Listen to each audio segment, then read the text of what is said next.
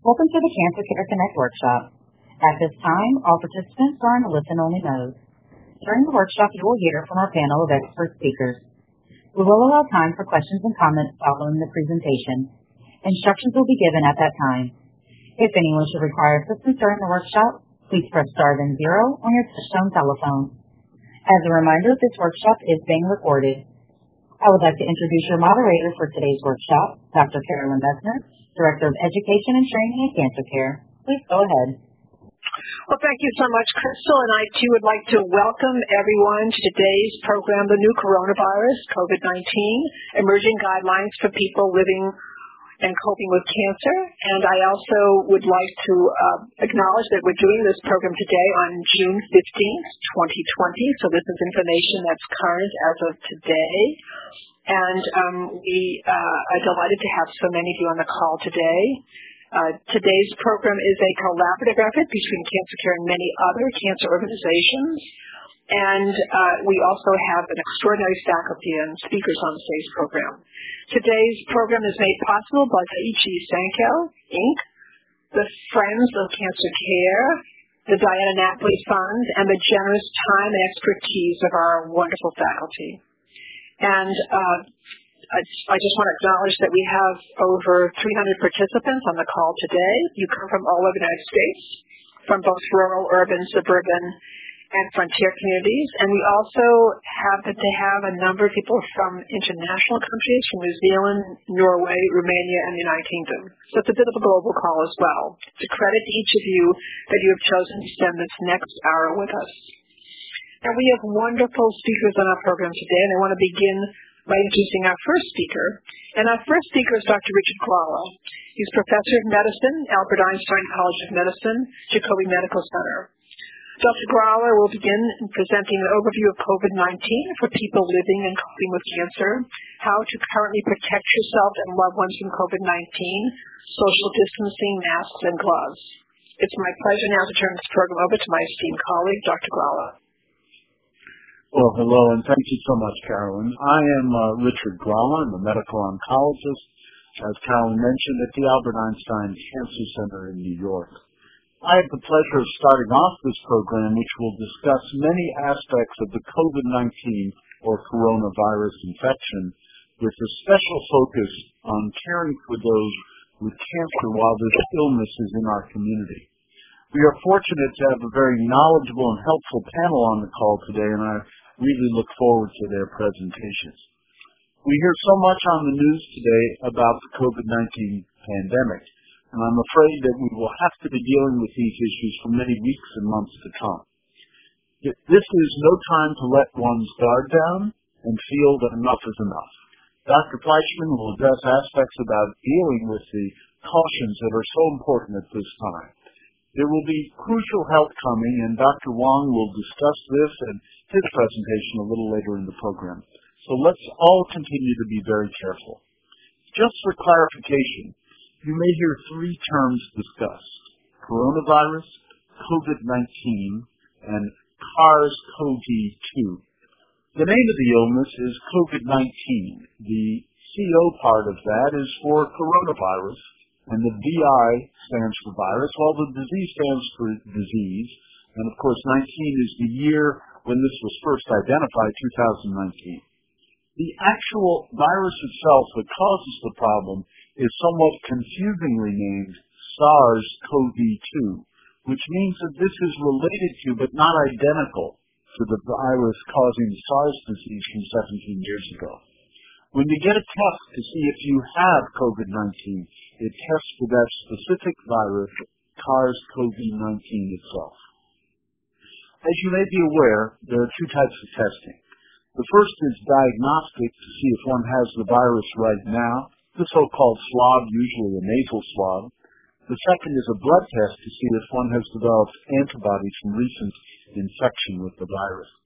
This blood test may also imply the likelihood of some degree of immunity for that individual. There are several versions of both of these types of tests and some differences in the speed of getting results as well as the accuracy. It is still being worked out from the antibody blood test concerning who has immunity and how long that uh, immunity may last. It appears that some people can have the virus without having symptoms. However, for many people, there are indeed symptoms. When a person gets the illness, there are a variety of possible early presentations. The most common is a fever, body aches and fatigue, accompanied by a dry cough. Fewer people also have gastrointestinal issues as well, including nausea and diarrhea. But most common is the cough, fever, and fatigue. Of course, we've also heard of different issues, including rashes, especially in younger individuals, and rarer but important immunologic presentation in some children and adolescents. The impact of these symptoms varies in different people, from quite mild to much, much more. While anyone can be very troubled by COVID nineteen, at greatest risk are older individuals, those with obesity, and those with other important medical conditions. In terms of symptoms, what we are most concerned about and what particularly raises a red flag is increasing shortness of breath. The symptoms are mild, and home care with ordinary medicines such as Tylenol are fine, but with shortness of breath, formal medical care needs to be consulted right away. If you're in doubt, you should always call your doctor for advice.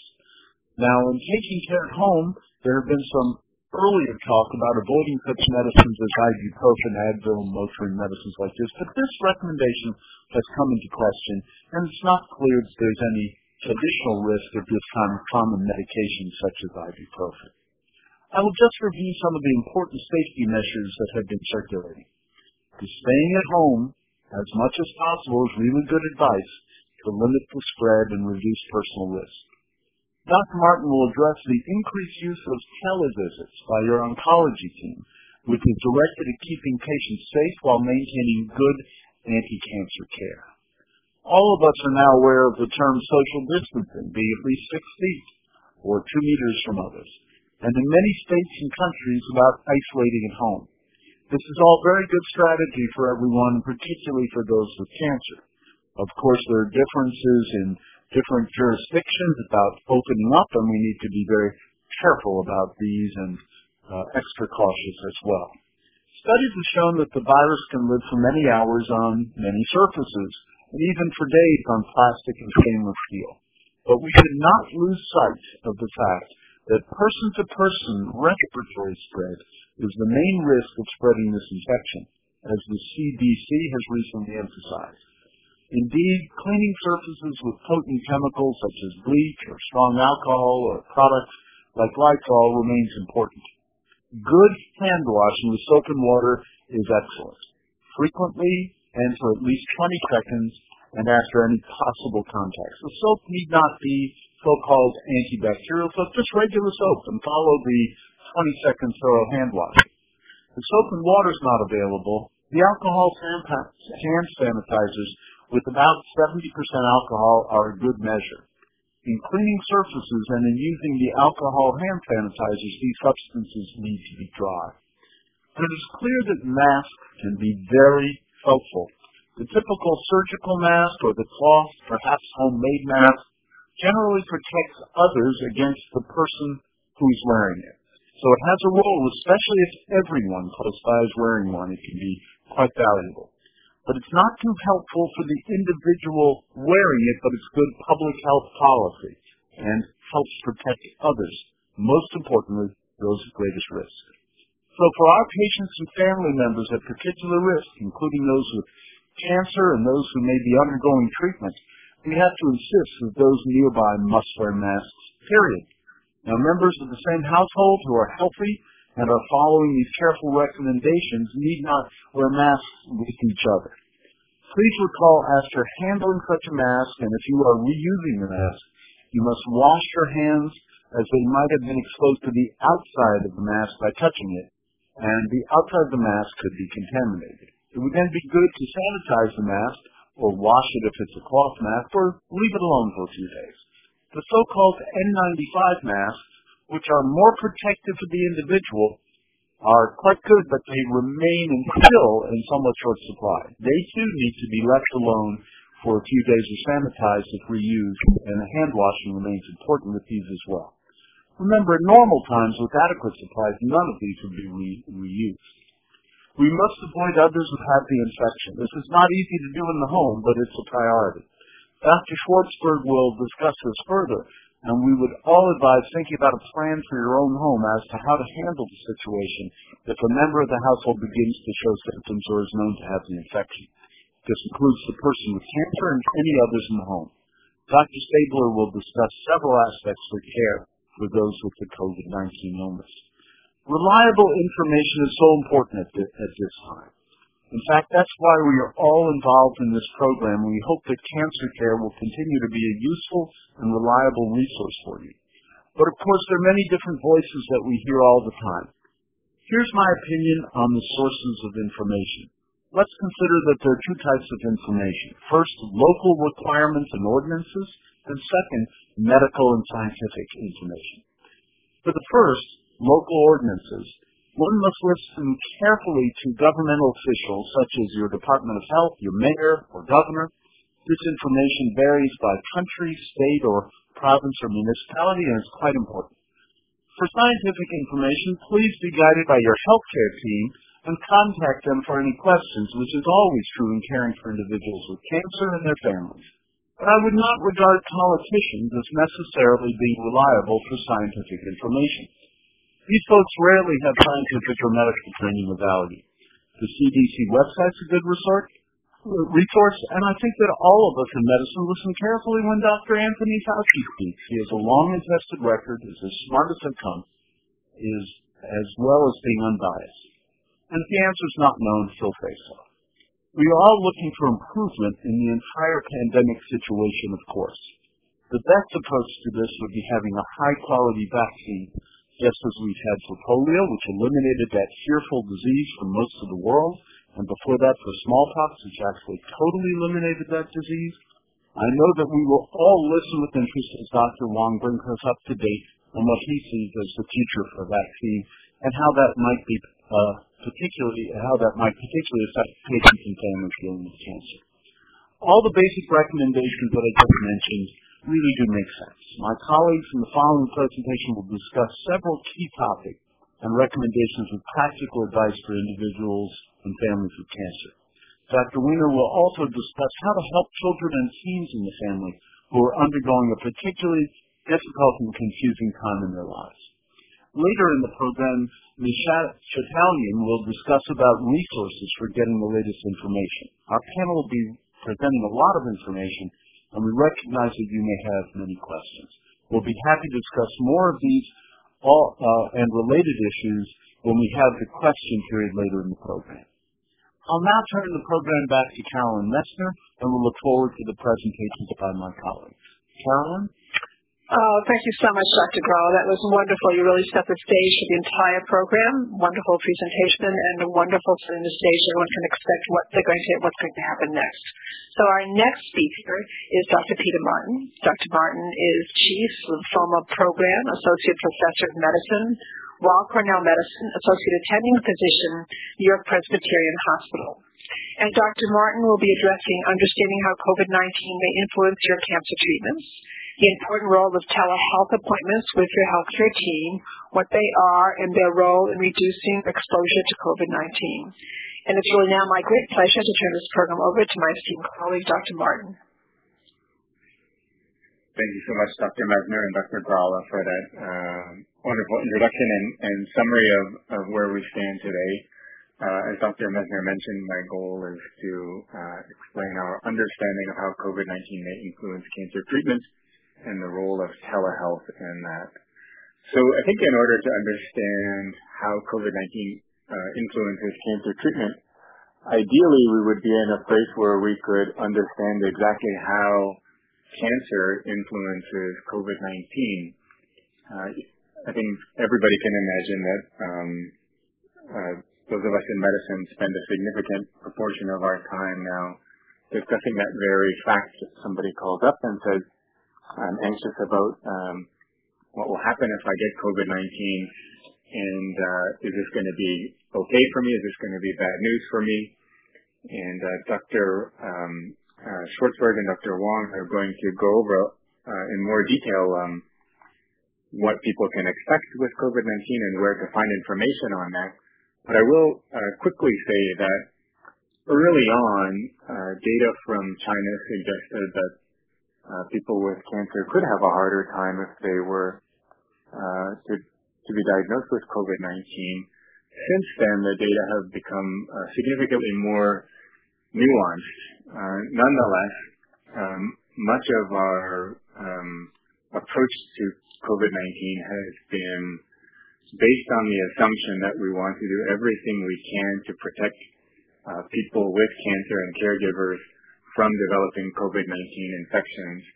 And so a big part of that has essentially been to focus on the social distancing that Doctor Grawler mentioned. So when we discuss cancer treatment, we have to discuss it in the in the context of how we can do that with respect to social distancing. Always when we're talking about cancer treatment, we're talking about what the goal of that therapy is. Um, and, and usually when we're talking about uh, those goals, there are multiple different options that might allow us to achieve one of those goals. When we talk about those options, we try to choose right now the option that is most consistent with our social distancing goal. So, uh, for example, um, many uh, anti-cancer treatments exist in the inpatient setting, but because uh, until recently hospitals were largely uh, overwhelmed with COVID patients, many of us um, migrated a lot of our inpatient therapies to outpatient therapy. Now, that may change in the future as uh, there are fewer and fewer people admitted in the hospitals with COVID nineteen.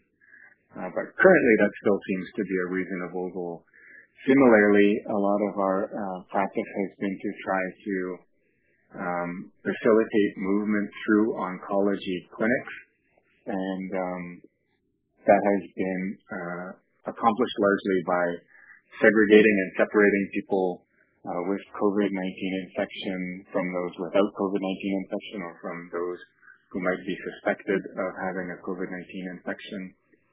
Similarly, we've been transitioning away from standard long infusions to shorter subcutaneous therapies, and when possible, we've been transitioning largely to oral therapies, which then allows people to continue to receive anti-cancer therapy with minimal time in or around the clinic. And I think that, interestingly, these interventions have been remarkably successful to the point where we have seen very little person-to-person spread of COVID nineteen in any oncology clinics really around the country, which I think is a testament to the uh, fact that oncologists took this very seriously, but also a testament to the fact that people with cancer are very good at listening to instructions and following instructions in this, in this area. One of the things that facilitated all of this uh, movement was the telemedicine. So telemedicine has been around for a long time, but it was really adopted rapidly over the past three months. So, for example, at Cornell, where I work, there was a ten thousand fold increase in use of telemedicine from February to April, without a real significant change in the total number of patient visits. So telemedicine has significantly improved our ability to care for people with cancer while minimizing interactions between people and also minimizing uh, the needs for staffing, staff travel, um, uh, which in New York is often happening via public transportation. So this whole thing has really facilitated uh, social distancing. So what are visits, uh, video visits specifically? Well, they can often be used as an initial consultation. In fact, many of us are now seeing more of our patients initially through video visit and then determining whether or not that person needs to be seen uh, in person uh, at a later point in time. A significant, uh, as well, they can be used for follow-up visits. And this is particularly helpful when we're talking about treatment planning, education, or counseling. Uh, of people to explain what um, what may be uh, a recent lab result or a recent uh, a recent uh, scan result, uh, or what a new treatment might entail. Um, now, it's also important to know that uh, these telemedicine visits can happen over a variety of different technologies. Um, typically, when possible, uh, we try to do this via video because I think uh, although we can't have face-to-face uh, in-person uh, exchange of information, there definitely is a lot more information that's exchanged when two people can see each other and look at each other. Uh, but that said, not everybody, probably in a range of ten to twenty percent of people, either are not able to um, do video visits or don't have the technology to do it, or, or can't figure it out. And so telephone visits are an acceptable uh, strategy. Um, additionally, I think um, it's important to note that uh, sometimes video visits are not a good idea. So in the sense, in the, in the times when somebody needs active therapy or when they need a physical exam, we do still bring them into the clinic. And interestingly, that can raise quite a bit of uh, fear occasionally, because people have been uh, conditioned to believe that hospitals are full of coronavirus, and that simply is becoming less and less true. And so I do want to make the point that if If your doctor says, you know, I'd really like to see you in person, please know that hospitals, doctor's visits, clinics have done a very good job of minimizing risk of spread of coronavirus. And so it usually is quite safe to do that, obviously keeping in mind all of the factors that Doctor Grawler mentioned: social distancing, masks, and hand hygiene during travel to and from clinics. So uh, I'll quickly just mention again, there's a need for hardware, software in a suitable setting. I think that Doctor Schwartzberg may go over those things in more detail. Know that if you have any challenges with any of those things, every office is available to help with all of that. Uh, hospitals have tech support officers, have the ability to uh, walk you through all of the steps to make telemedicine uh, work. Uh, the other thing is just the This is something that we're all going to be dealing with. Uh, you know, I think, as Doctor Grawler mentioned, let's not be over anxious to undo social distancing. We're going to be dealing with this for a long time. Uh, telemedicine is going to be around with us for a long time. We've done surveys of our patients and have found that ninety percent of people do uh, appreciate the ability to do telemedicine, but they don't want to do it all the time. So I think in the future we're going to see a mix of telemedicine and in-person visits. And we should all get used to uh, the idea of telemedicine in one form or another, because we know that it will help to reduce the spread of coronavirus, but it may, in many other ways, may make our lives a little bit better. I think that's uh, it for my part, and I'll pass it back to Doctor Fleishman. Oh, thank you so much, Doctor Martin. That was so informative and really outstanding in terms of a focus on really um, the treatments that that have changed actually, and then also the the use of telehealth appointments, and to really make it make everyone understand that if you don't have whatever the technology is that you need, if you have a phone, that offices really will work with you. So that's a very important takeaway for everyone. Thank you. Um, and our next speaker is Doctor Lee Schwartzberg. Doctor Schwartzberg is Executive Director, West Cancer Center, Chief Division of Hematology Oncology, Professor of Medicine at the University of Tennessee Health Science Center. And Doctor Schwartzberg will be addressing guidelines to follow if a person living with cancer, a family member, partner, or caregiver is diagnosed with COVID nineteen. How to prepare for your telemedicine, telehealth appointments with your healthcare team, including questions about treatment side effects. It's really my great pleasure to turn this program over to my esteemed colleague, Doctor Schwartzberg. Thank you so much, Carolyn, and uh, thank you to all my colleagues who are participating in this extremely important call.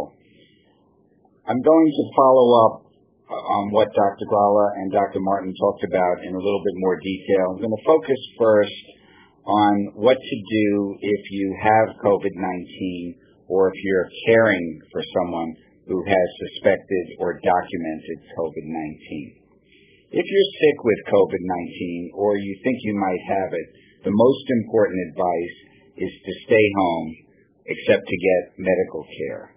You want to stay home because you don't want to expose other people uh, to the potential illness, and you want to reduce the activity for yourself because, as Doctor Grawler mentioned, one of the most important symptoms we see with COVID nineteen in many people is extreme fatigue, and that can vary. Now, in general, the symptoms last for roughly ten to fourteen days, but we've seen uh, in many cases, uh, two phases to the illness where people are symptomatic in the first week and then it tapers off, and then sometimes in the second week they develop additional symptoms or recurrence of the symptoms. So you need to be careful and you need to pace yourself if you have it or think you have it. Most important thing is to take care of yourself. Avoid excessive activity. Monitor yourself for a shortness of breath or other symptoms. As Doctor Grawler said, it's fine to take over-the-counter medicines like acetaminophen if you develop fever, which is one of the common symptoms, the original uh, sentinel symptom, if you will, for this disease. And if you live in an urban area, if you do go out, to try to avoid uh, public transportation. At home, it's critical to separate yourselves from other people as much as possible, and depends on your living situation. But if you can stay in a separate room away from the rest of your family or your caregiver or your partner, and use a separate bathroom if available, that would be the best. You do not have to wear a cloth face covering if you're in the room by yourself, but when you are uh, interacting with other family members, caregivers, and partners, et cetera, and if it's unavoidable, it would be very important for both you and uh, the caregiver uh, to wear a mask to avoid cross-infection. When you're home with suspected or known COVID nineteen, you should monitor your symptoms very carefully, looking at temperature, and it would not be a bad idea to make sure you had a thermometer at home, which, although were in short supply earlier in the pandemic, uh, I believe are now available at most drugstores. And to use this and monitor your symptoms uh, with fever checks a couple times a day. I would recommend, although it's not in the C D C guidelines, which is where most of my comments are coming from, that you can pick up what's called a pulse oximeter, which is a very uh, simple machine that you put over your fingertip, and it reads out the oxygen level in your blood. The reason that's important is that most of the patients who have been admitted to the hospital have had uh, a lack of oxygen in their blood. Sometimes the and then require uh, more intensive therapy, including I C U uh, admission and helping having machines help them breathe. That's a small percentage of people with this disease. It's very important to highlight. But you want to try to get ahead of that. So if you have the disease, checking your oxygen level a couple of times a day with a pulse oximeter, which is painless and uh, a relatively inexpensive device to buy, would be worth doing. And of course, you should stay in touch with your healthcare provider and get directives directly from them. So if you do have any of the emergency warning signs, like chest pain that's uh, persistent, or your lips get blue if you don't have a pulse oximeter, or you have increased trouble breathing, you should call your healthcare provider immediately. If possible, you want to avoid an emergency situation. You should clean your hands often, just as uh, was said by both of my colleagues. That's very important to avoid transmitting or keeping the virus going within yourself or to other members of the um, household. And you should not share household items. So you should have your own uh, um, toiletries and uh, your own utensils and so forth. And all the high-touch surfaces in your house should be cleaned, typically by the caregiver, every day. Once Um, you are getting better, uh, there are specific uh, recommendations for what to do with your own health. And when it's safe to be around people, other people, once you've had COVID nineteen, you might have to get tested to see if you still have COVID nineteen. And typically, many providers and many uh, w- workplaces and other institutions will require two negative tests, r- tests in a row after you have symptoms. And two negative tests mean the nasal swab that Doctor Grawler mentioned, and those are simple to perform, and typically the results are available one to three days after the sample is collected, although that might vary in a particular community depending on the number of tests that are being done and how many laboratories there are uh, to process those tests. The same is true if you think you had COVID nineteen and had symptoms consistent with COVID nineteen, but were unable to get a test. In those cases, you would want to have resolution of uh, the symptoms, at least three days with no fever, and at least ten days since uh, you uh, symptoms first appeared. Now, turning to caregivers, the, the main thing that caregivers will do in a situation where another individual in the home will have uh, has COVID nineteen is to provide the support and cover their basic needs, providing them with medication, making sure they're well hydrated, doing the grocery shopping, the cooking, cleaning, and so forth. This is important because of the fatigue that's associated with it. Um, the caregiver or partner can also be a reliable source to see if the patient is changing in terms of their symptomatology, which sometimes may not be Uh, self-awareness, and so uh, the caregiver can help in making a determination whether to call for emergency attention or to call the primary care physician. Limiting contact, if you are a caregiver, with the uh, person with suspected or known COVID nineteen is really critical. And also important, you don't want to have, a, uh, if there is uh, a choice of caregiver to help directly take care of the person with the disease, it should be someone who is not at higher risk for uh, developing a worst case of COVID nineteen. For example, someone who is already immunosuppressed, or if they're, uh, if the caregiver also has cancer, that would be the person, if possible, to not be the primary caregiver in that place. The space should not be shared. You should eat in a separate room or area from the patient or a person with suspected COVID nineteen and not share personal items. Again, as far as the cloth, the face cover, uh, that needs to be done when you're in your home, only when you're in within six feet or within the same room for with the person who has COVID nineteen suspected or known. And the caregiver should also clean your hands often and disinfect surfaces around the house, especially shed surfaces, as much as possible.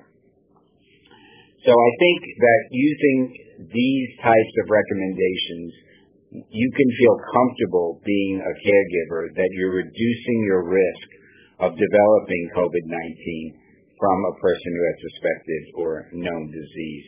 And at the same time, and most importantly, take care, take good care of the person who is uh, facing these symptoms and the illness, and trying to reduce the possibility of uh, an emergency admission or an admission at all to the hospital. I'll just turn in the uh, next uh, minute or two and just discuss a bit more on um, telehealth, uh, which Doctor Martin covered so nicely. And this relates to a couple of points about telehealth.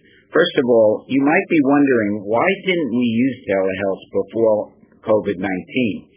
I would agree that the vast majority of patients who have been surveyed and the vast majority of physicians who have been surveyed find that telehealth is a very important solution to many of the visits and can help people who either live far away from the physician or in uh, their house because of illness or because they don't want to be exposed potentially to COVID nineteen, or even live in an urban area, but there's a long uh, time interval taking public transportation to visit their physician or institution. So the reason is that there, the, the laws regarding uh, reimbursement were quite complicated, and um, Medicare and other private payers did not necessarily, excuse me, cover uh, the cost of a telehealth visit. That all changed over, literally overnight in early March, and now every payer, any insurance that you have, and Medicare all cover telehealth visits. We expect this to continue because of the tremendous value that has been engendered by telehealth, as you heard from Doctor Martin, although the circumstances might change a little uh, after a while. But for right now, every visit is covered. You do need uh, a certain minimum amount of uh, technology, uh, although a telephone under certain circumstances can be used for telehealth visits. In general, they're considered uh, video visits, which means face-to-face over a um, over some kind of technology. And that technology can be FaceTime, it can be using a tablet, a smartphone, a computer, whatever you have. And there are uh, multiple platforms that have now been adapted to use that. And uh, my personal experience has been very easy for our patients to uh, utilize the telehealth uh, platform. And we find those visits um, very rewarding. I, I personally actually find that there's um, that there's less anxiety around the telehealth visit for the patients, and there's more of a uh, of a collegial kind of uh, atmosphere because patients typically are in their own home, and it seems more relaxed in terms of uh, being able to discuss things with patients under that setting. So for many circumstances, telehealth is extremely valuable. Just the same way that you prepare for an in-person visit, you should prepare for a telehealth visit. It's always a good idea when you're visiting your provider to have a list of questions and concerns so that you don't have to search your memory uh, while hearing information from the provider, and it can get quite complex. Have your list of questions ready to ask Uh, your provider when you sign in for the telehealth visit. That makes it a very rewarding visit. I will say, although you cannot examine a patient directly over telehealth, just by having the visual component, certain things can be examined. For example, skin for rash or swelling or uh, strength in, uh, in arms and legs or uh, speech patterns. So a fair amount of the physical exam, not all of it, but a fair amount can be accomplished on a telehealth visit. If you need a comprehensive physical exam, which is very important for cancer patients periodically, that should be done in person. To sum up, telehealth is here to stay. It will evolve over time. It will be useful in many different circumstances, and uh, you should be prepared for a telehealth visit in the same way as you would for a face-to-face visit. Thank you. Uh, thank you so much, Doctor Schwartzberg. That was really outstanding and, and so helpful about the preparation for the visit. That's really important, too, to take it quite as seriously as any other visit with your healthcare team, to have your questions ready and available. So that's terrific. Thank you. So you can fo- focus what your concerns are. And our next speaker is Doctor Michael Wong. Doctor Wong is professor of medicine, cutaneous cancers, medical oncology. He's Executive Director, Integration and Program Development, Cancer Network, the University of Texas M D Anderson Cancer Center. Doctor Wong is going to address how might a vaccine work, progress, and outlook, and where to find reliable information regarding COVID nineteen. It's really my pleasure to turn this program over to my esteemed colleague, Doctor Wong. Thank you, Doctor Messner, and it's a real pleasure and honor to be able to participate in this program, and we'd like to build upon the broad shoulders of all the speakers that came before me and speak about a topic which has gotten a lot of press recently, and the reason for that is uh, if we have a vaccine that is able to incur immunity, then it would change everything about what we have, uh, have talked about already and how we approach this disease. So the next several minutes, I just want to talk about uh, what is that vaccine, how does it work, and what is the outlook. It, the, the production of a vaccine depends on inducing immunity in that person. And what is immunity? Immunity is that thing in our body that uh, tells our body what belongs to us and what does not belong to us. And it's part of a system, so you can't point to one thing in your body which does immunity. It's part of a system that includes uh, lymphocytes, B cells, T cells, your bone marrow, your spleen, your liver, so on and so forth. So as you can see, it's a very complicated system, and rightly so, because it is the, the protection that allows us to survive in this world. It protects us against all the things that can attack us. And one of the reasons why this particular, this COVID nineteen thing has written, really uh, gotten the traction it has uh, because of the early recognition that this was a novel, as Doctor Grawler said, a novel vaccine, never seen before in a while, so therefore we have no exposure to it and therefore no immunity. And and therefore a vaccine's job is to is to trigger within our immune system a long-term protection, a recognition that this doesn't belong to us. So how does that work? How do we do that? Um, uh, you know, the vaccines that uh, up to this date in, involves putting something in our body to make our body recognize that this particular thing does not belong to us. So how do you do that? We're early on in the uh, in the in this pandemic. Uh, the researchers in China, re uh, recognizing something was happening in Wuhan, uh, uh, managed to isolate the virus, and they call it coronavirus because under a special type of microscope, you can see that this little virus, is a little particle, has things that come out on the surface, little protrusions. They're called spikes. And uh, under a microscope, these spikes, because of the way the processing is, gives it a halo, a corona of virus. And when you look at this under uh, a microscope at high magnification, it's one of those aha moments. You look at it and say, ah, it's a coronavirus. And then comes an identification of how, you know, whether it's one of the other ones, like SARS or MERS, or whether it's a novel new one, which in this case it was. So here we are today. So why do I go through this thing about spikes and the rest of it? Because part of the uh, way we induce immunity is to make our body recognize us as being different. And in the past, people have done this in multitudes of ways. One is to actually get the, the virus particle proper and either attenuate, attenuate it, weaken it, or denature it in some way, shape, or form, and then inject it into our body. Our body, recognizing this is abnormal, would then mount an immune response to it. It says, this stuff doesn't belong here, let's get rid of it. And in doing this immune response business, you, uh, you develop some immunity to it. Now, all those bits and pieces, recognition, uh, the attack of, the, uh, of your body immune system against what was injected, the ability of your body to recognize that, those are different components of, the immune, of immunity, which we'll talk about a bit later, but all which are important. Because the Chinese researchers recognized uh, that this was novel, they sequenced it. All the things in our body which are biologic come from, uh, are made up of proteins. Those proteins are encoded by D N A, which then makes R N A, which makes protein. And that one phrase, D N A to R N A to protein, is the subject of a graduate course in molecular biology, but you know it to be the pattern of things. So once they recognized what this was, you, you could make pieces of protein or perhaps something like pieces of the spike protein. Why the spike? Because that, we believe that's the part that allows the virus particle to attach to your body and attack it. So therefore, if you had, if you had immunity against the spike, you'd be immune against infection. So that was the thinking. You could also do things like make D N A or R N A, which then are put into uh, little delivery vehicles and injected into people, either intravenously or onto the skin. And the D N A and R N A would then make the protein, and the protein will then be recognized by being abnormal, and then you get immunity to it. If it sounds complicated, the real answer is, is that it is. So all those things are under play. Last week's Wall Street Journal uh, points out that there are one hundred, over one hundred companies working furiously on this one topic, scattered in sixteen countries, the top three being the U S, China, and Canada.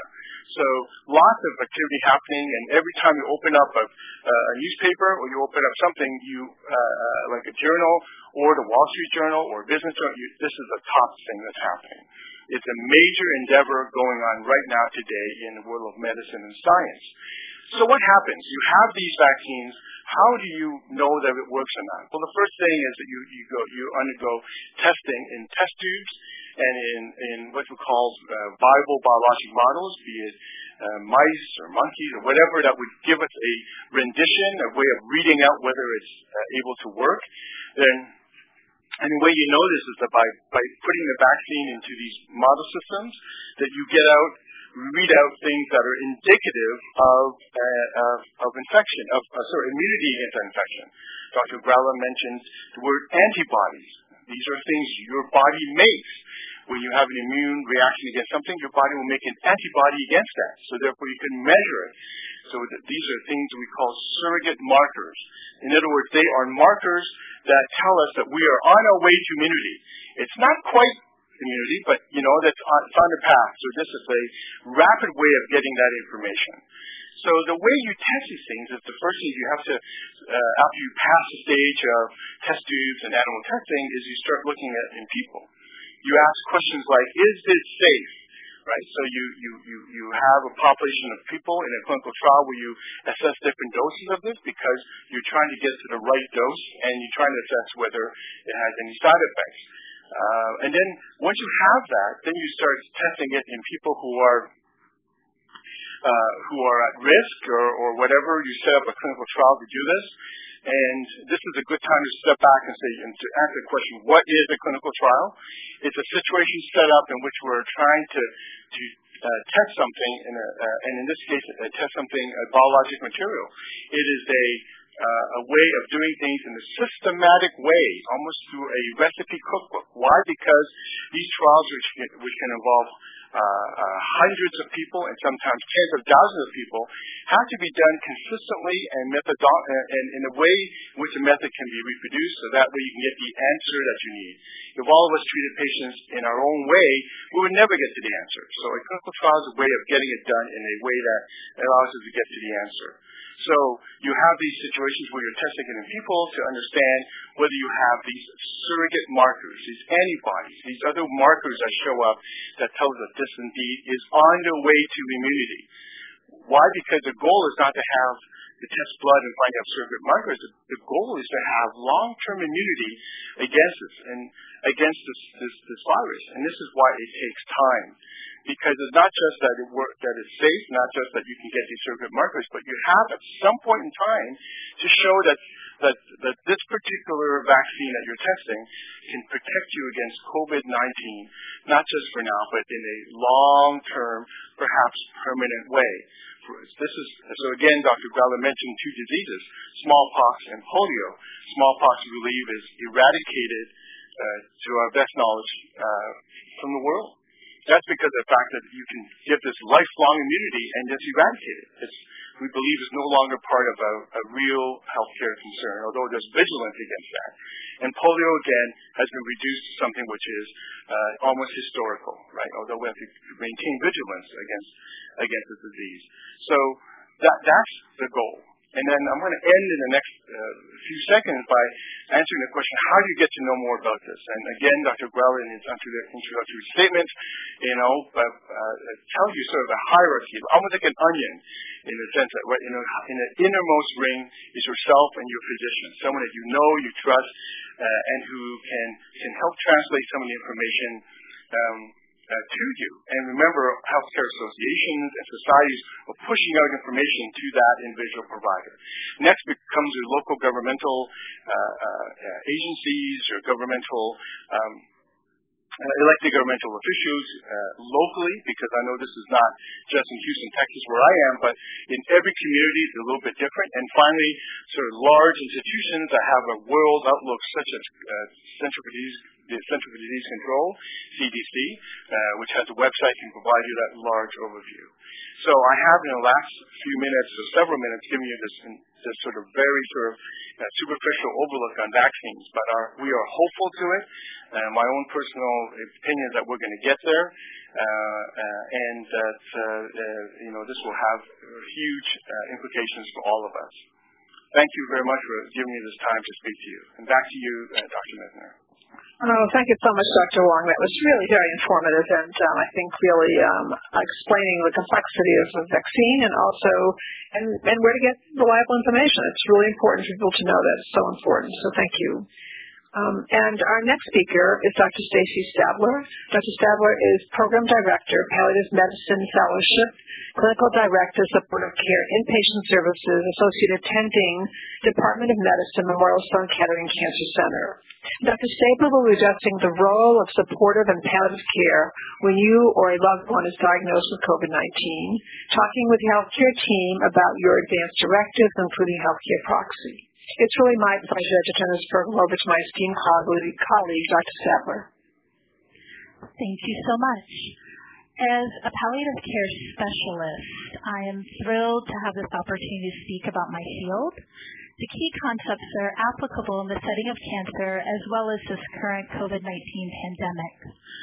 Whether someone uses the term palliative care or supportive care, what they are referring to is an approach to care that aims to relieve distress, exchange information, personalize the care plan, support caregivers, and enhance continuity. So palliative or supportive care really is for patients with serious and complex illness.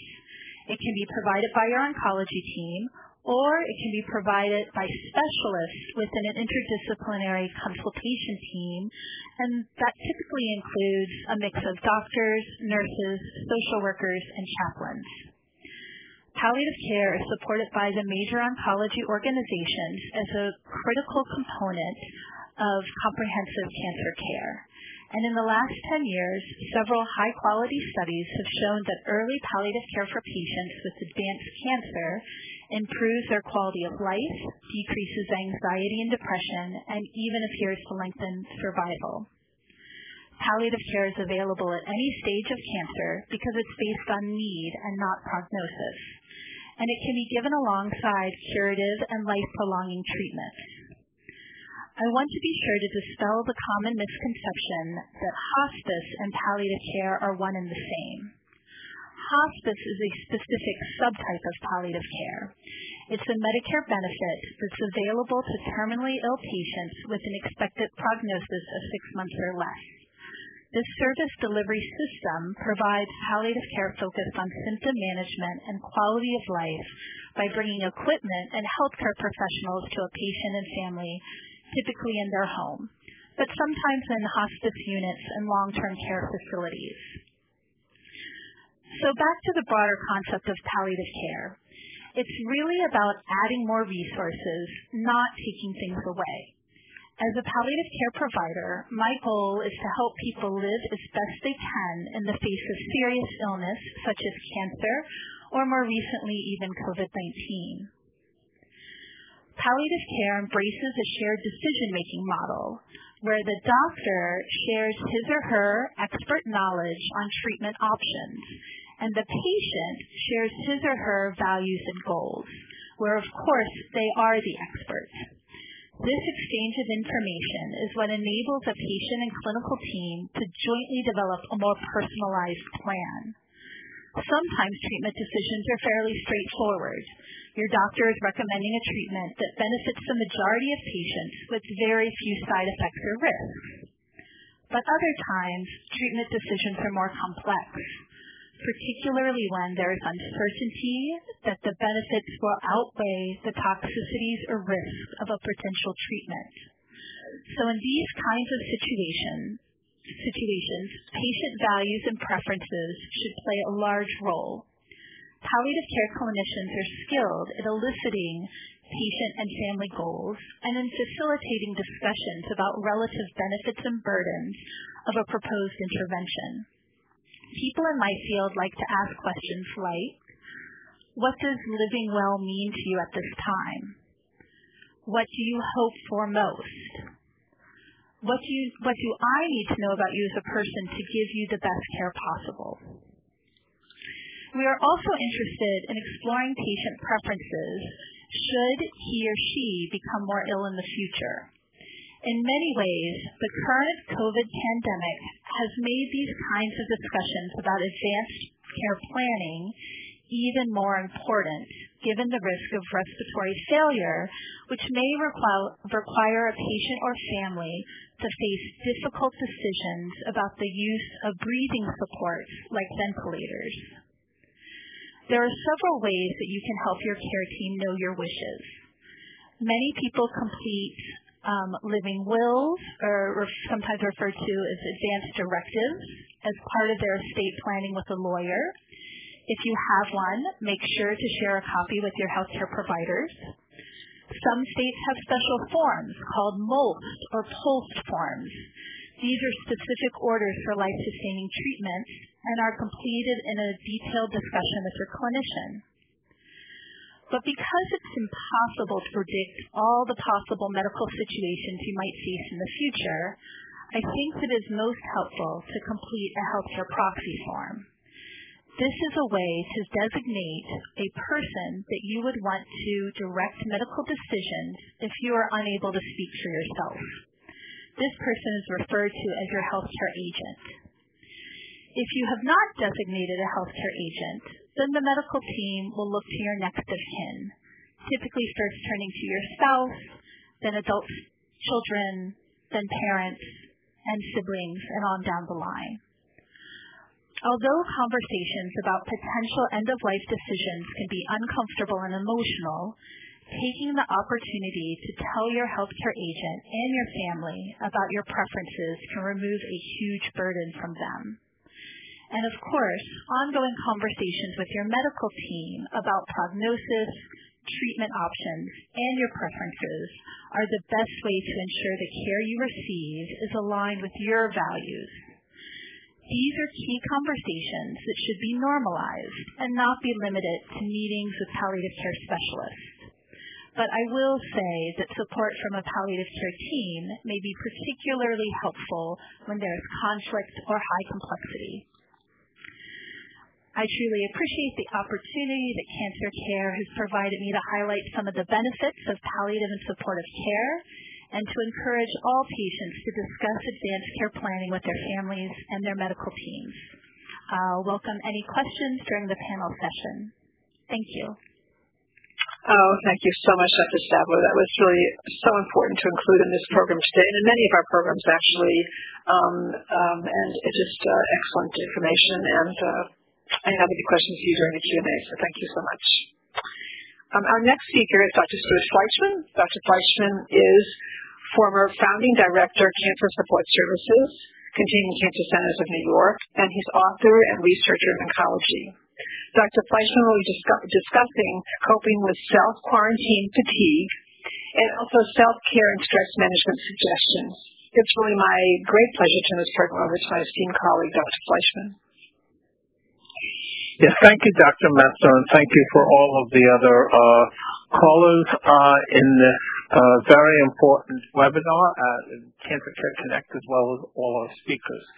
Um, this is uh, somewhat new to all of us, and all of us uh, providers have been learning and listening as we go along to try to find out what's the best way to manage through um, a health crisis that uh, has taken us pretty much all aback. So um, our patients, whether they're in the middle of treatment, but usually after treatment, whether it's just recently stopped chemotherapy or radiation therapy, or have been off treatment for a long time, all tell us how tired they are of the quarantine and um, being at home. And uh, it seems like this kind of quarantine fatigue is very real, and we're all experiencing it. Um, I would pretty much guess that all the providers on this call also feel that the um, pandemic has upended their regular schedule and their usual way of doing things, and that is uh, the kind of thing that makes us all a bit on the edge and uh, a bit tired. Um, patients are telling us, apart from being a little bit frightened, not knowing what's going to happen in the future, and being tired, uh, that they're worried. Um, some patients will admit that uh, they have not kept up their usual good health maintenance activities, and especially those patients coming right out of chemotherapy and radiation therapy um, have not been able to get back to the good health maintenance um, functions that actually will help people recover better and faster from their chemotherapy and radiation therapy. Um, many people tell us that they're less active than usual. Um, those of us who are used to um, having formal workouts find that we're not able to do that because the facilities are closed and have had to find other things to do in their place in order to stay limber and um, stress and strengthen muscles as well as get good aerobic um, exercise. Um, many people, clear across the board, say that their sleep, even if they have the chance to have an increased amount of sleep, is not as satisfying and is not as restorative. Um, these are all the kinds of things that we're experiencing and our patients are experiencing as well. So without uh, real good guidance uh, for how to uh, recover from uh, an epidemic such as like the one we're living now, I think we need to go back to our basics. And uh, when thinking about this and dealing with this common question with patients and families over the last few months, um, it seems that we have to really go back to basics and um, recovering from the, uh, whether you've had COVID nineteen yourself or someone in your family, or just um, fearful of getting it, and, or staying at home and doing uh, the, the proper things that the public health folks have asked us to do: social distancing, washing our hands, using hand sanitizers, wearing a mask when being outside.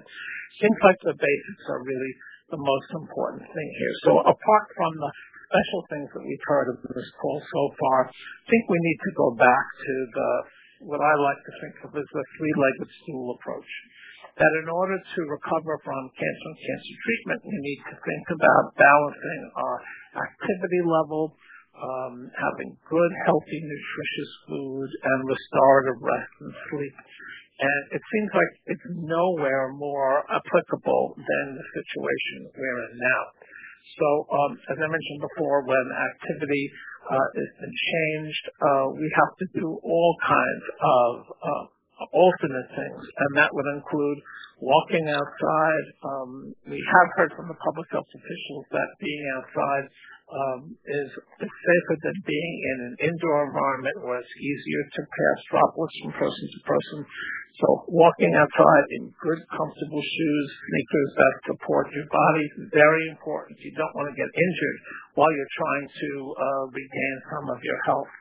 Um, so a number of personal trainers have offered, have offered guidance about this, but um, starting starting below your level of endurance and increasing a little bit at a time every few days seems to be a general guideline. That's good if you're able to do so. Um, many uh, authors have also uh, described housework as being aerobic. Um, we can all attest to that.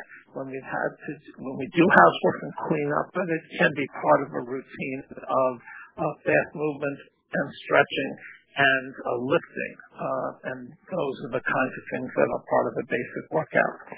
So the second part of the, uh, the second leg on the three-legged stool, good food, um, is a bit of a challenge sometimes when we're also told we should be going to the supermarkets uh, minimally, uh, buying fresh fruit and vegetables, finding things available, uh, storing them are all uh, much more uh, challenging during these times. But going back to the basics of having plant-based diets uh, with Um, a good selection of fresh fruits and vegetables when available, having our proteins from low-fat meats, chicken, fish, as well as nuts and um, beans.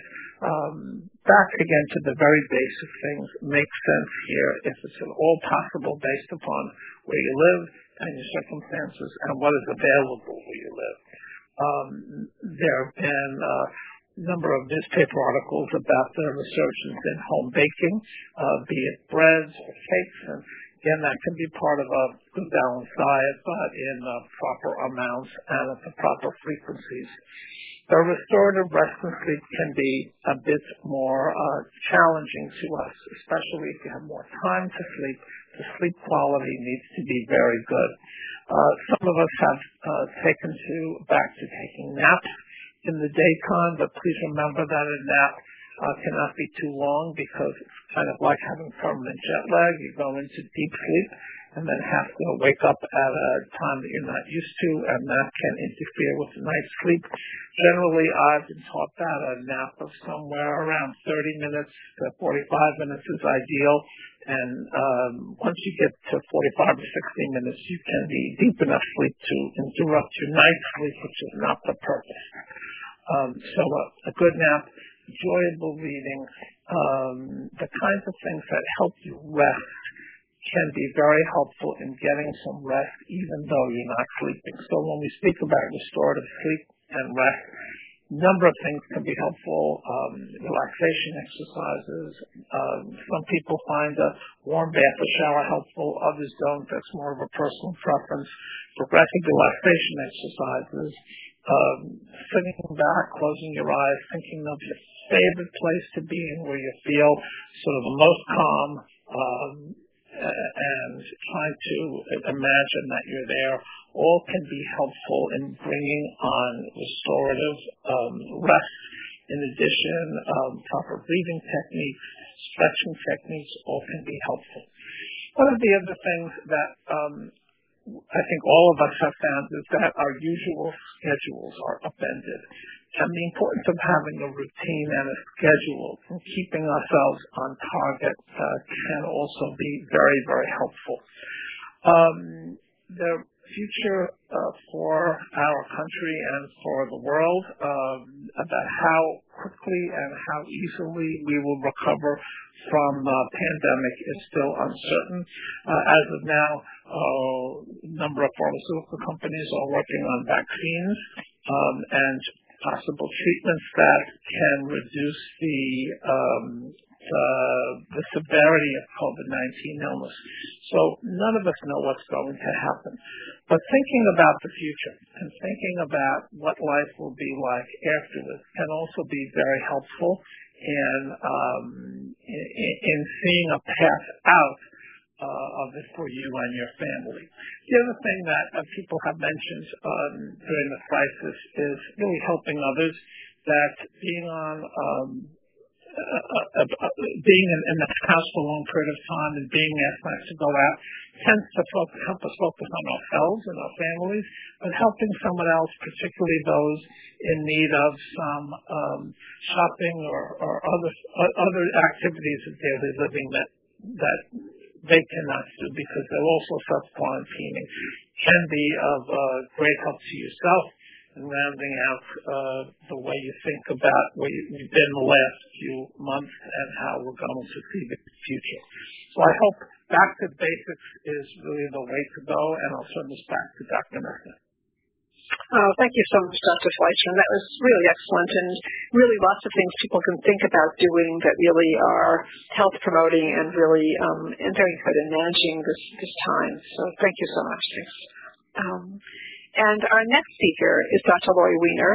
Uh, Doctor Wiener is co-director of Behavioral Health Care, director of Psychosocial Support and Research Program, Pediatric Oncology Branch, Center for Cancer Research, National Cancer Institute, National Institutes of Health. And Doctor Wiener is going to be addressing helping children and teens during this pandemic and guidelines and talking with children and teens and parents about COVID nineteen.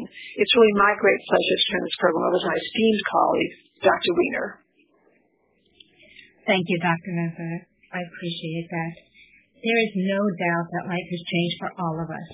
By now, you may have found really effective ways to help your children cope, and still you might be struggling to limit the meltdowns that come with uncertainty, fear, boredom, or even changes in schedule, or struggling with children who appear irritable or fatigued despite sleep, less motivated to engage in usual or family activities. If so, no, this is not unique to you. So I'm going to start with providing seven tips to consider based on the many questions and concerns that families at the National Cancer Institute have shared with me. And they all start with the letter C, which makes them easy to remember, and then just briefly provide some guidelines to talking to children about COVID nineteen. First is calm. Children take their cues from the adults in their life. If we're constantly checking the news or washing the floors, or they hear us talking about the train of terribles that can come from COVID hospitalizations, our children will sense this anxiety and may react by becoming more anxious. So when you feel your own emotions are being hijacked by fear, try to find a way to calm down, whatever works for you. Perhaps try to find a time each day for at least one healthy, stress-reducing activity, some of which you've heard from, from Doctor Fleishman. And continuity, which he also addressed. Consistency and structure are especially common during times of uncertainty and high stress. Children, especially those who tend to be anxious, benefit from knowing what is going to happen and when. Some specific tips include breaking up these long and structured periods during the day into more structured activities, and remember to add meal times into the schedule. Often children are more likely to be looking for food and not necessarily the most healthy food throughout the day when they're not in school. Review a schedule with your family often, and this should include your own medical care, and keep the schedule in a place for all to see. And as people either living with or impacted by cancer in your family, you're all skilled in developing a plan B, sometimes a plan C or plan D. Work collaboratively on these, on creating these plans and adjust them as needed. And remember, lots of praise for things that go well. You can go a long way, especially during times of such togetherness. And a sense of humor is always essential. Next is control. With so much that's unknown and outside of our control right now, it's, it's time to shift our energy and focus to what we do know and what parents can control. Review a what if, then what scenario with your children. This could be very helpful so that you have a concrete plan if something on your child's what if list does occur. Help a child to create their own self-care or toolbox with activities and items they can use when they're feeling stressed or overwhelmed. Things the child can do to help feel in control, along with hand-washing and physical distancing. Depending on the child's age, this can include activities to help them de-stress. I like activities that engage the senses.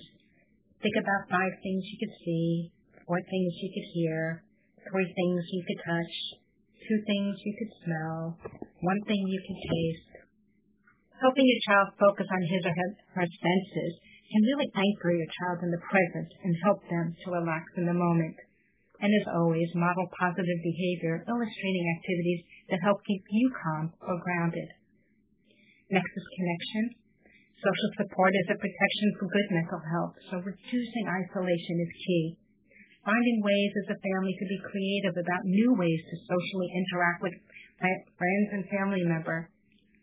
For example, families might like to have breakfast with grandparents, or teens may join a friend or families to have virtual dinners, ice cream socials, using FaceTime or another social media platform. Others may prefer to connect by watching Netflix series with family, or, and teens may enjoy digital games they could play with others. What's most important is that we need to be more intentional about our communication and connections now. Next is channeling creativity. As humans, we have a natural instinct to express ourselves. Think about what expressive outlets you can provide at home. Some families have created comforting messages and designs using colorful chalk. Families can play music together for the first time. I've heard families planting a garden together and looking forward to seeing new vegetable grow. This would also provide a sense of control, so you might not need to go to the grocery store as often. There are free art classes online. The American children's book illustrator and artist Carson Ellis started a quarantine art club on Instagram with daily assignments for people who are at home.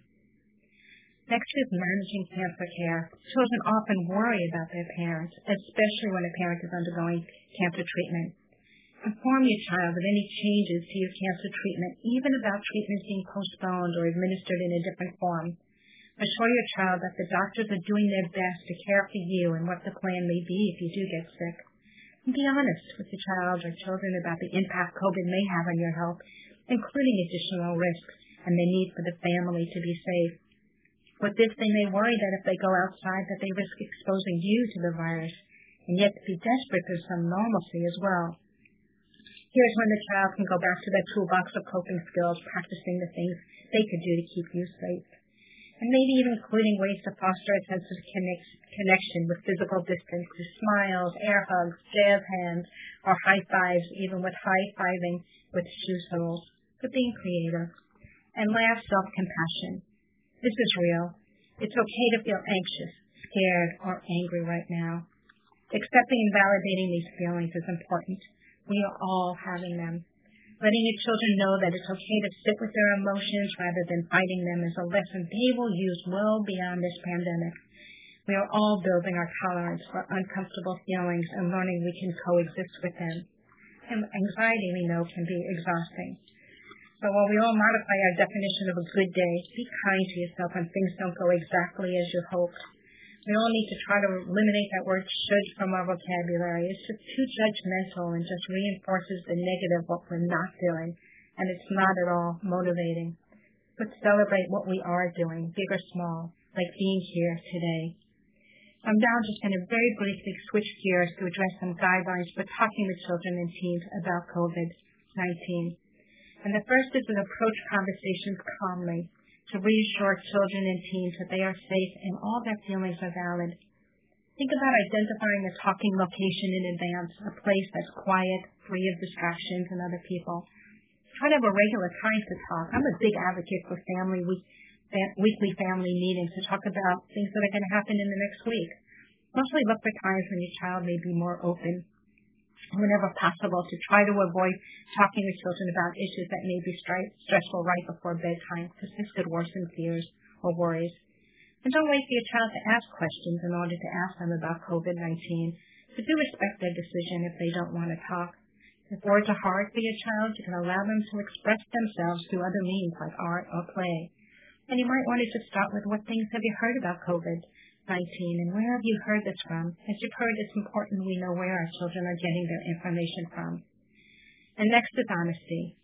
While it's a natural tendency to want to protect our children from information that could be stressful, there's an abundance of data that speaks to the importance of being honest, using words that reflect your child's development, age, and maturity. Being honest helps them feel prepared, allows them to feel included, heard, and supported, helps them understand what's happening. Don't be surprised if your child's concerns are different than your uh, than your own. And though hard, try and listen more than you speak and normalize things like it's okay to feel that way and it sounds like you're still worried.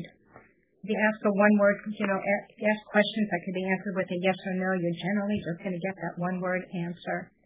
Things like what, how, and why, what worries you most right now will get you the most information about what's happening for them. And research conducted after previous disasters shows that parents and others are often surprised by how much a child was affected. One study showed that children didn't tell their parents or other adults their true feelings because they knew how upset or stressed the adults already were, and they didn't want to upset, upset them further. So as noted earlier, check your own stress level before talking with your child. If you're overly worried or fearful, your child will pick up on these emotions probably more than what it is that you have to tell them. And last, consider creative activities to help them understand the pandemic. Similar to other natural disasters like hurricanes, floods, or earthquakes, pandemics mark a defining moment and memories in the lives of those affected that may not be immediately be understood for children. Think about creating a COVID nineteen timeline or major events surrounding the pandemic, starting with when and where the pandemic first began, when you first began sheltering in place, when you first went out. Depending on the child's age, this can get more sophisticated. So in summary, you and your family are living through a significant time in human history. Future generations will read about COVID nineteen pandemic in their history books. Think about what you want your family's story to be when this is over. Think about pandemic positives. Can you name anything your family has done that you might not have done or experienced if COVID nineteen didn't enter your lives? Maybe you completed a large puzzle, participated in family Zoom exercise or yoga classes together. Maybe families gotten to know each other better or coped with uncertainty better, learned new recipes. Maybe you connected with people you wouldn't have connected with if it wasn't for this pandemic. And perhaps together you can create your own COVID nineteen storybook. And if you haven't done something you wanted to do favorably to remember later, it's not too late to create your own story. And the last is just finding opportunities for gratitude can be enormously helpful. Modeling a simple today I'm thankful for is a positive coping strategy that children can take with them well past this pandemic. Gratitude is one of the best antidotes to fear. So with that, back to you, Doctor Wiener, and thank you so much. Oh, thank you so much, Doctor Wiener. That was outstanding, really, and so much for parents and children to be aware of, and so much for parents to learn from this, and for all of us on this call, everyone.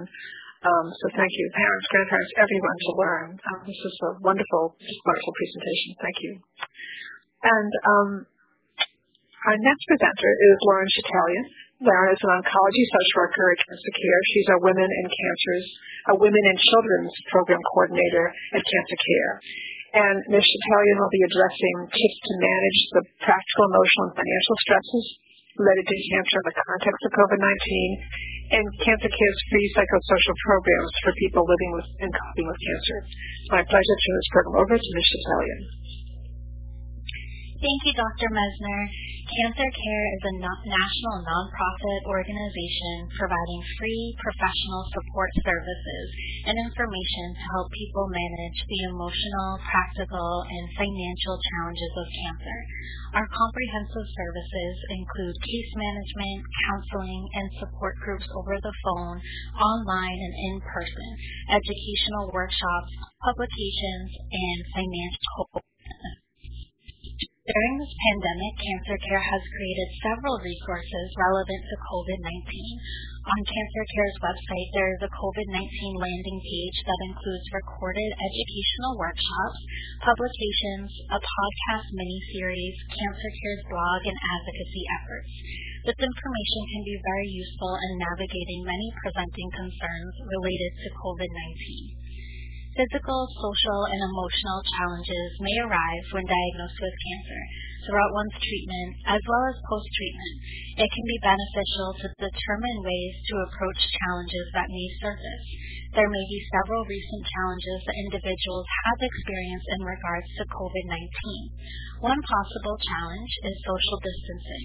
It can be very difficult to manage emotions related to social distancing on a daily basis. Social distancing can cause amplified feelings of isolation and loneliness and continues to be an adjustment. If your support system feels distant, see if there may be an option to connect over the phone or even online if possible to continue to engage with others. Continue to connect with people who have common interests or who may be going through a similar experience as you. There are many virtual meeting programs where people can engage with one another. If you do not have access to the internet or unable to correspond with others virtually, consider speaking over the phone. Conference calls can be a communal space for several people to join in. Please remember you are not alone. You may find that others are feeling similarly to you during this time, and it is very possible they're looking for someone to connect with as well. Individuals may choose to supplement existing social networks by joining a support group or engaging in counseling. Many hospitals, treatment centers, and nonprofit organizations offer supportive services. Joining a support group can be a way of connecting with others going through a similar experience who may understand what you may encounter throughout diagnosis and treatment. Being a member in a support group can offer the opportunity to speak with others, gather and provide support, as well as obtain information. A support group may help to reduce feelings of loneliness and help to increase feelings of hope and empowerment. Working one-on-one with an oncology social worker through individual counseling can offer a space to express one's feelings, emotions, and concerns. A social worker can offer support and guidance, as well as help navigate difficult decision-making or communication with loved ones, among other challenges specific to a diagnosis. This may include adjusting to and finding new ways of coping throughout treatment that is tailored to an individual. During this time, you may notice that certain activities or techniques that you have put in place to help cope through diagnosis and treatment could be paused or altered. This may be a time of finding new hobbies within your home, becoming creative, and even possibly learning something new. It may also be helpful to focus on strengthening self-care practices, as Doctor Fleishman mentioned, exploring mind-body techniques that may interest you and could help you become grounded during this time. This could include yoga, meditation, mindfulness, listening to music, or spiritual practices. If possible and safe to do so, connect with nature by going on a hike or taking a walk around your neighborhood while adhering to social distancing. This may vary person to person, so continue to discover what works for you. Individuals may also experience practical and financial concerns throughout one's treatment. As I mentioned earlier, Cancer Care offers limited financial assistance for cancer-related costs, such as transportation and child care, and our oncology social workers can help you find resources. Cancer Care also now provides free national case management services to patients, post-treatment survivors, and caregivers affected by cancer. We offer a short-term, strengths-based approach to case management, where the social worker will work with the client in connecting them to resources, referrals, and financial assistance. As we have listened to our panel of experts today, we recognize how COVID nineteen can specifically affect an individual diagnosed with cancer, as well as loved ones and caregivers. This is a challenging and uncertain time for many people. Continue to find ways to connect with others, focus on your physical, emotional, and mental health, and consider alternative ways of seeking joy and comfort. If you are interested in learning more about the support services Cancer Care offers, I encourage you to call Cancer Care's National Hope Line at one eight hundred, eight one three, four six seven three. You'll be able to speak to one of our oncology social workers and explore the ways in which to and potential resources.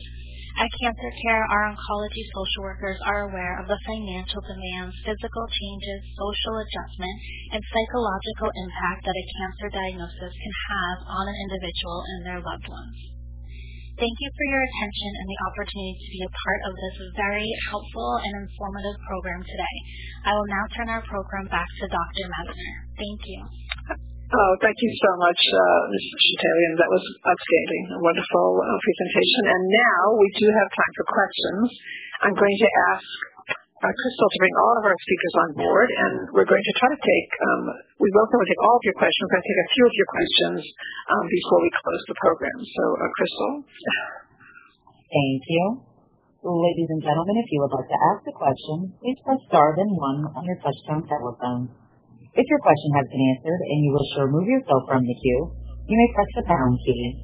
Those of you on the web may submit questions by clicking Ask a Question. Again, ladies and gentlemen, to ask a question, please press star and then one. And um, I have a question here um, uh, from one of our online participants. What precautions would be for Doctor Um, Grawler? What precautions should I take when when I receive my cancer treatment at the hospital? Well, I think really uh, that you shouldn't worry too much about that. It's the same precautions that you normally would have taken, plus the distancing and the masks and the good hand wash. So it's uh, your treatment. Ask your oncology nurse, your medical oncologist, if there are any special precautions you need to take. But I would say that then it's just, uh, in addition, what would be good, uh, normal uh, masking and hand washing uh, as, as usual. That that would be my my way of looking at it. And again, please check with your oncology nurse uh, as well. Thank you. And a question for Doctor Martin. Um, I've been ordering my things online now. Should I wipe down packages and the contents inside? Yeah, good good question that we've heard, um, heard uh, many times. Uh, Doctor Grawler mentioned that the C D C has increasingly uh, suggested that most um, uh, spread of the SARS-CoV two virus is likely to be through respiratory Um, uh, aerosols or, or droplets as opposed to uh, through contact. Um, that said, uh, I think it is still important to use uh, regular hand hygiene, as Doctor Grawler mentioned. Uh, the question of how long things live on surfaces, uh, I think is still uh, questionable what to do when you get a package.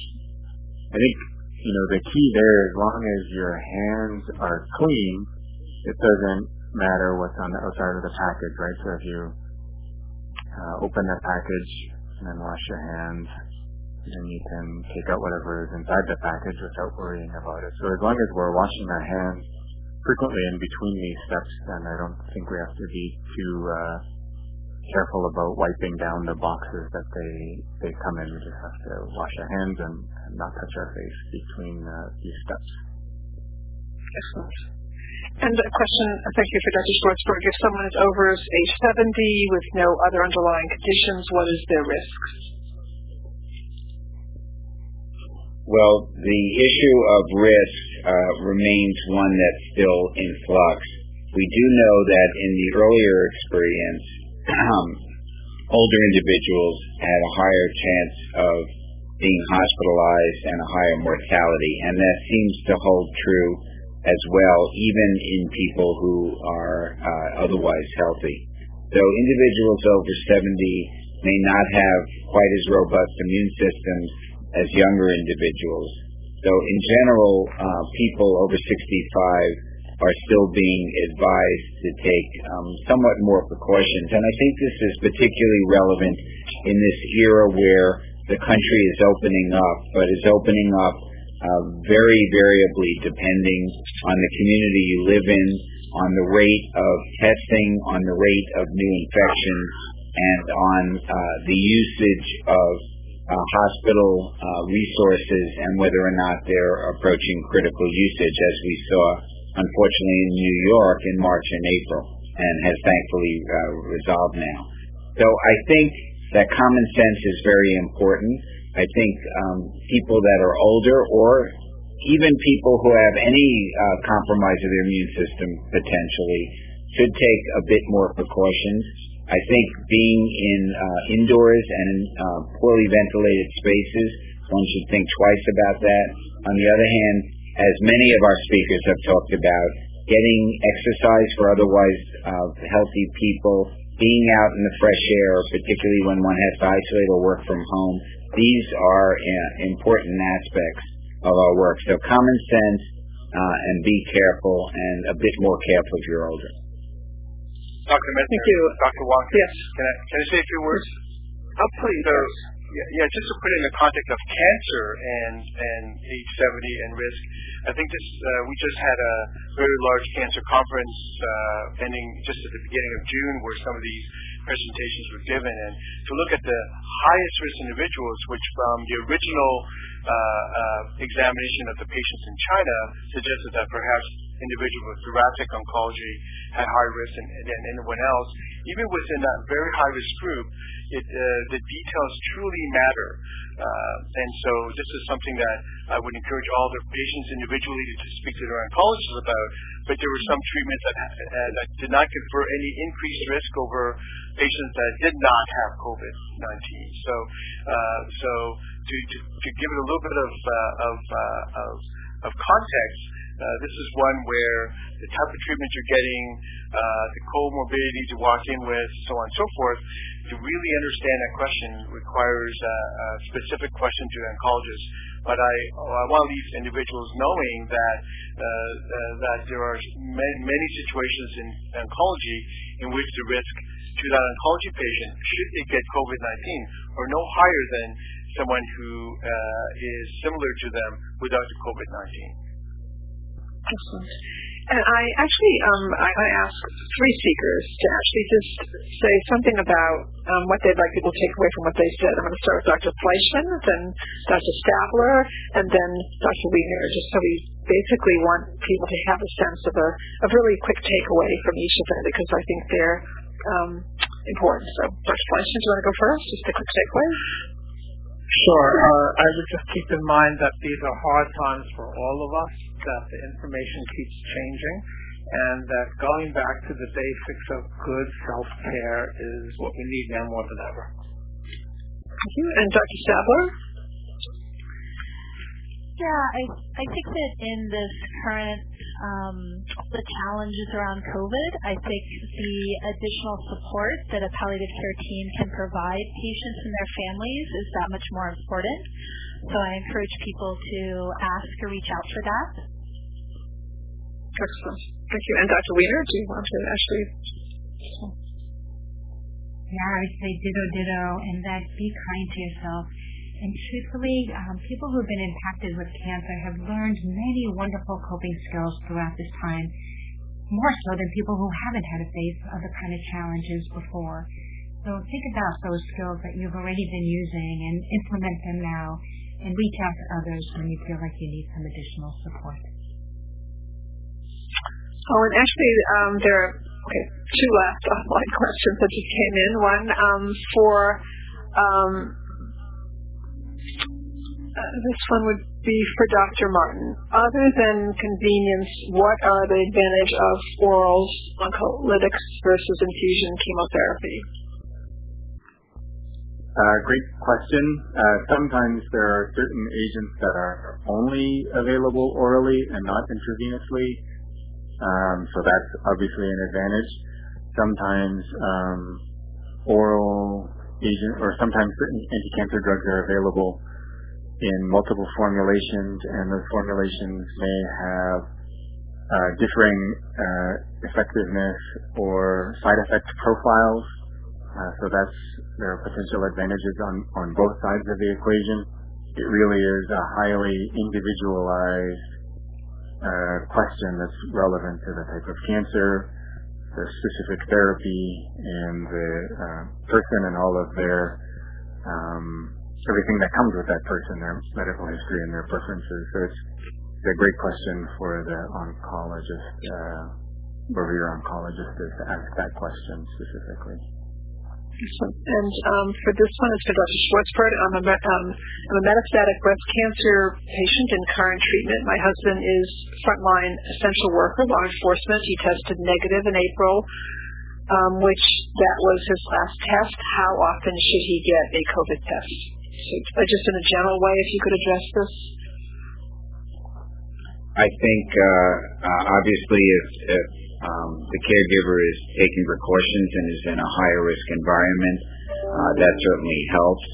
Um, the COVID tests are available now uh, pretty universally, so uh, it would not be unreasonable to do uh, routine testing. Um, it would also be interesting in that particular circumstance for someone who is uh, in a high risk situation and is potentially exposed, particularly when they have a family member who is at higher risk, like in this case, to consider an antibody test. An antibody test, uh, as you heard earlier, um, we're still early in the uh, in understanding antibodies for COVID, but that would at least show whether or not there was uh, previous exposure, uh, particularly in that period since April, and uh, possibly, although this remains still uncertain, if there is a type of antibody called I G G, that means that there's been exposure that's somewhat remote. Uh, that's an antibody that comes up later after the disease is already uh, processed and is no longer infectious typically. So um, I think either testing for the, using the swab to see the presence of the uh, virus or and or uh, antibody testing would be a potential opportunity in this kind of setting where you want to minimize risk to the patient with cancer. Excellent. I want to thank all of our speakers. You've been phenomenal. I also want to thank our participants um, for asking such great online questions, really terrific questions as well. Now, we, I know we have many more questions in queue, and so I just want to thank our speakers, and I want to thank, of course, all of all of you participants. It was amazing. So for those of you who asked a question, we still want you to take your question back to your Treating Healthcare team. And for those of you who are listening and learn things, we want you to take that information back to your healthcare team because they are, of course, the best resource for you in terms of they know everything about you and they actually are the very best people to kind of answer your questions and, and concerns. However, we also do know that you like to go to credible resources um, that um, to get information. Uh, perhaps it gives greater, you feel like you're more informed when you ask your healthcare team questions. And so we do recommend um, certainly um, the Centers for Disease Control, the National Cancer Institute. And actually at the end of this program, within about two days, you'll be getting an evaluation form. And the evaluation form will not just be an evaluation form, although we do like to have your feedback, certainly, um, about the program, but it also will include resources for you, websites and resources, and some of the collaborating groups that we work with as well, who would have would be great places to go to. Um, when I say a credible resource, it needs to be, the, the resource needs to be up to date in terms of now. It has to be really, we talked about this program occurring on on June fifteenth, twenty twenty. So the information you, you need, I need to access about this topic really needs to be right up front. It has to be very much present. Um, it also needs to be from a site that's credible. So we often think about resources that are that are very carefully vetting their systems by experts, many of the experts that we speak on, who spoke on this program today, experts like them from major cancer centers. um, and major institutions. So with that being said, um, so for those of you who still have questions, take them back to your healthcare team. If you asked a question, take it back. If you had a question, of course, ask your healthcare team. And for those of you who wish to pursue further services from Cancer Care, and I think um, Miz Chetalian did a wonderful presentation on all the services you can access from Cancer Care, please contact us. Um, you can call our eight hundred number or visit our website. Um, we definitely, our oncology social work staff are here to help you and provide all sorts of resources to you, both practical financial assistance, as well as case management services, and help you usually connect with the services that you need. So I want to thank you all for your participation today. And most importantly, as we conclude, I really don't want any one of you to feel alone. I do recognize, of course, that um, you all, with social distancing, people feel even more alone than ever before. So it's normal to feel alone to some extent. That is a normal feeling to have. But I also want you to know that you are connected to a lot of resources. And please take advantage of those resources because they can be very, very helpful to you in coping. So I want to thank you all, and I want to wish you all a very fine day. Thank you. Ladies and gentlemen, thank you for your participation. This concludes the workshop. You may now disconnect. Everyone, have a great day.